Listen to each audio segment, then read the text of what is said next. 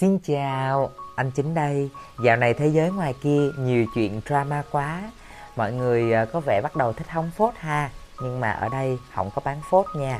Ở đây chỉ có bán những phút giây thư giãn và thảnh thơi thôi. Ai mua thảnh thơi không? Tôi bán thảnh thơi cho. Giá bao nhiêu tiền vậy? Không đồng. Ừ, bao giờ được giao vậy? Ngay bây giờ giao nè. Nhớ gửi câu chuyện của bạn cho anh nha.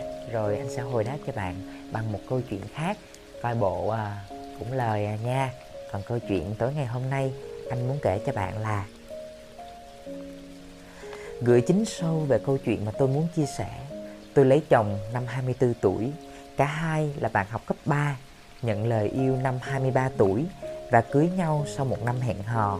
Về sống với nhau tôi thấy chồng mình trẻ con và vô trách nhiệm.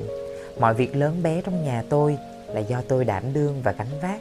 Tiền cũng do một mình tôi làm, tiết kiệm mua đất và dựng căn nhà nhỏ để ở.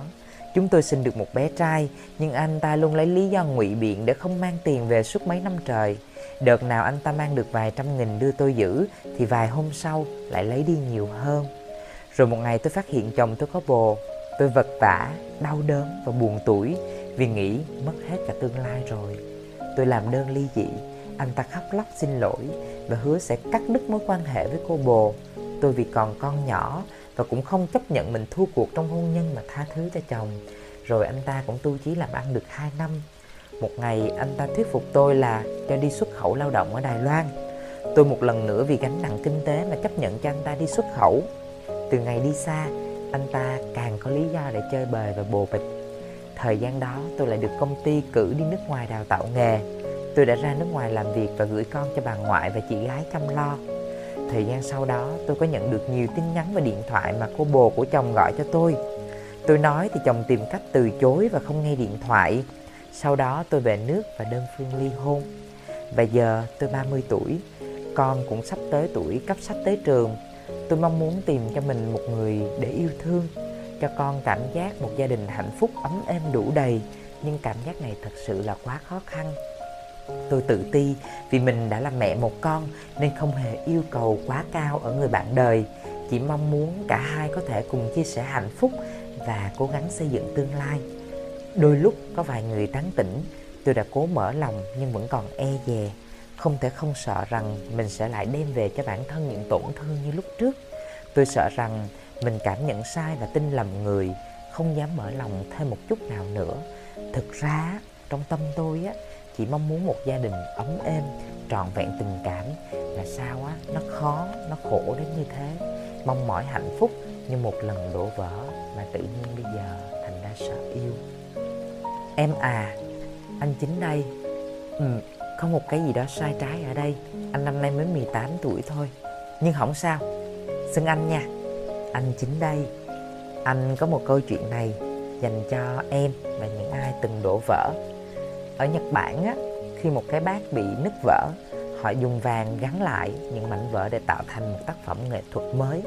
Người Nhật tin rằng khi một thứ gì đó từng bị tổn thương và mang trong mình một lịch sử nó sẽ đẹp hơn. Bởi thế thay vì vứt một cái bát vỡ đi họ sẽ gắn lại những mảnh vỡ bằng vàng. Thay vì tìm cách che giấu đi những vết nứt vỡ họ dùng vàng để làm chúng nổi bật lên như một cách để ca tụng và biến chúng thành điểm nhấn của cả một chiếc bát con người cũng vậy.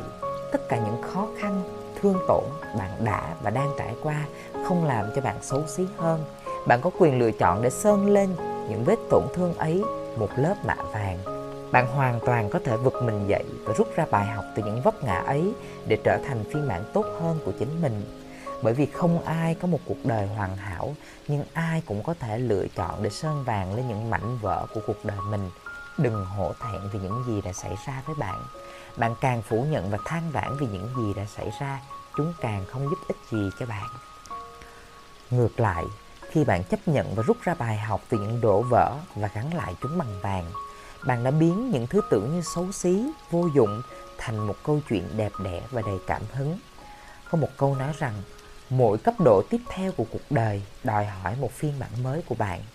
Và đôi khi những mảnh vỡ là thứ cần thiết để bạn trở thành phiên bản mới tốt đẹp hơn. Hãy sống cho bản thân và tự đi đến nơi mình cảm thấy hạnh phúc. Hà, cớ gì phải sợ người đời dèm pha? Ai tốt, ai xấu, theo thời gian cũng sẽ nhìn thấy rõ và sẽ có người bước đến.